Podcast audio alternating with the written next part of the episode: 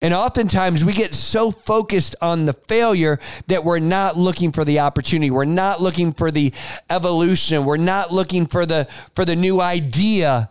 Hi, my name is Devon. Today I own several multi-million dollar companies. We started with $5,000 in a credit card. I don't know the easy way. I only know the hard way. Hey everyone, welcome to the Whiteboard Entrepreneur Podcast where I give straightforward advice to fuel the entrepreneur in all of us. I'm Devon Dickinson. Today I want to talk to you about how some of your best ideas might just be hiding behind your biggest failures or mistakes or, uh, bad ideas, if you will. And so I was, someone taught me this lesson at a seminar I went to long ago. Uh, and I was like, man, I like wrote that down and I was like, I thought, wow, that is so true in my life. And as I've looked and reflected back on my life, I can see the evolution of, you know, these great ideas that I have now that started off kind of as failures or uh, ideas that didn't work or never launched or just didn't quite make it. And I, the reason I think this is so important, it was, and I wrote it down and I started pondering, is because I realized that I'm still there in my life, right? This isn't something that happens, you know, when you're 20, you have a bad idea and eventually you evolve it into something, a good idea later on when you're 30 or 40. But this is something that happens our entire life, right? And so now I began to put this pressure on myself that, like, you can only launch, you can only, you know, start something new if you're absolutely 100% confident it's going to work. And, and I've realized that I'm like, Nothing I've ever done has been that way. And so having the confidence now in myself to say, hey, even if this is a, a, a failure, even if this is, I, I go and do this project and it goes nowhere, I bet you it turns over a stone that finds another opportunity, that creates a new idea, that births bursts something exciting and new. And and I know this because going back in history, all of my successes have been that way. And uh, our, one of my first companies I ever started evolved from the idea that I was going to sell defibrillators and this will take me back in time, probably about 20, 23 years or so. And I had this idea because they had just deregulated defibrillators that I was going to be the person that was going to sell them all over the country. I was going to be this giant distributor distributor of defibrillators. Wow, that's a mouthful. Distributor of defibrillators. Anyways, that was my idea. And it was a decent idea, right? Like you think, oh, that's great. I see them all everywhere now. They're in every school, at Disneyland, at the bowling alley, wherever you go you see defibrillators. Well, that was my vision that I had, but it took 23 years to get there because 23 years ago, ain't nobody buying them, right? Like it just wasn't happening. And so I had this idea. It was a good idea, but frankly, it was a failure. But that idea took me to my first big success, which was a compliance and safety company. See, I started off with defibrillators and it evolved into something. The good idea was hiding behind my failure.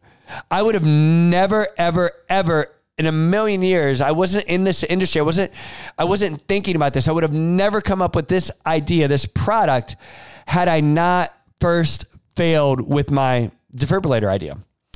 You know, another one of my companies today um, is is very successful, but it morphed from a former company. You see, I had a company that did um, lead generation uh, for other uh, companies, and it was it was a good company, but it wasn't growing the way I wanted it to, and frankly, it was just basically p- paying its own bills. But as I looked at that company and I examined it, I was very happy that I had it. I wished that we had been making more money. I wished that it had been profitable because some years we'd actually lose a little, little, bit of money. Other years we'd make money, but more or less we were breaking even.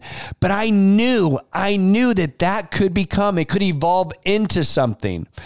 And so rather than go, hey, this isn't worth my time and I'm shutting it down, I just worked on it and I worked on it and I worked on it for years. And it was just kind of, like I said, just kind of floating around here.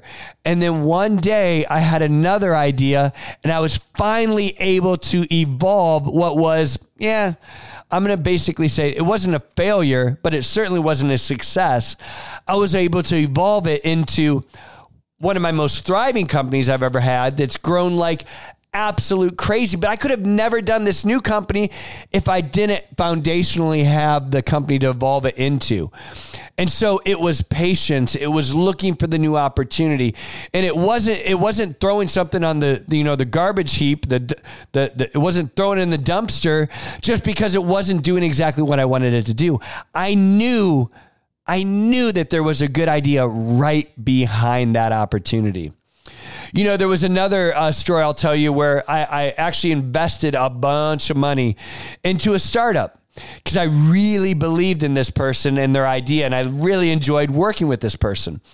And man, we went for it. I put money in, we put more money in, we put a bunch of work into it. We probably put year and a half, two years worth of work, and it, honestly, it just wasn't going anywhere. And so we were like, hey, uh, no problem. But you know what I did gain out of that was that particular person that particular person that I invested in their company, I kept a great relationship with that person. And I took that person and I put them into one of my other companies. And that person was so talented that they came up with this brilliant idea that we applied into these other companies and became a raging success. So it's like, wow, like, the you know had i not lost money on a company that was a failure i would have lost the opportunity to, to invest in this person who became an incredible asset for our other companies. And a good again that great idea that great opportunity was hiding right behind the failure and oftentimes we get so focused on the failure that we're not looking for the opportunity. We're not looking for the evolution. We're not looking for the for the new idea that's right hiding behind that potential failure. I would finally say in closing that this podcast right here, like if you go and you look on YouTube, you're going to find probably some old videos of me doing some stupid stuff that you're like, wow, that was pretty terrible, right? But, and it was, it wasn't very successful. I tried doing stuff like this before. I tried doing like YouTube stuff and, and, and, and anyways, I realized that there was something there but the timing wasn't right. I wasn't working with the right people. I didn't have um, my head in the right space, and the idea hadn't evolved. And so this what I believe is a great idea for a podcast. And I really enjoy doing it and I'm fulfilled. And I hope you are fulfilled. And I hope you're gaining something from this. This podcast is an evolution of a bad idea that I had. And so these great ideas, these great opportunities, they're just right there behind that failure. And so we as entrepreneurs, as leaders, we have to not get so wrapped up in you know the the failure of it and and let our self-esteem get so destroyed that we don't have good ideas or that things that we try don't work but we look and we decide how do we evolve it What's the opportunity here? What have we learned? What are the assets that we've gained from this? What can we now use maybe in this perceived failure as a new evolution of our company, of our life, of our idea, of our product, of our people? Wherever we're going, there is always opportunity in these failures. This is tough, right? It's hard because we do get focused on the failure. We get wrapped up in it. But our job is to rise above it and have the wisdom and discernment to be able to find that seed, that nugget, that opportunity. I'm Devon. This is a whiteboard entrepreneur. And I know if you put these things we talked about today into practice and you apply them to your business and your life, it's going to help you succeed. I'm Devon. This is Whiteboard Entrepreneur.